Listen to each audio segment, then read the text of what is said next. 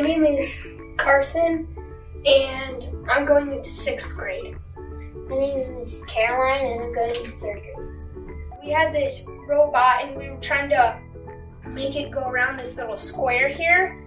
It was super Square difficult. Starting right here, here, then turning here, there, there, and then line back up straight there like that. So it was super difficult because one motor wanted to go one way, so we powered up the other one to make it go straight. It took us a long time to just get that little stretch.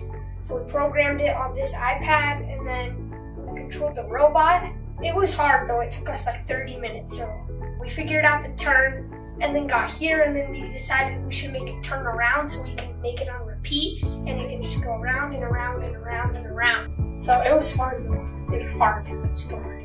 I like challenges. Yeah, I like challenges.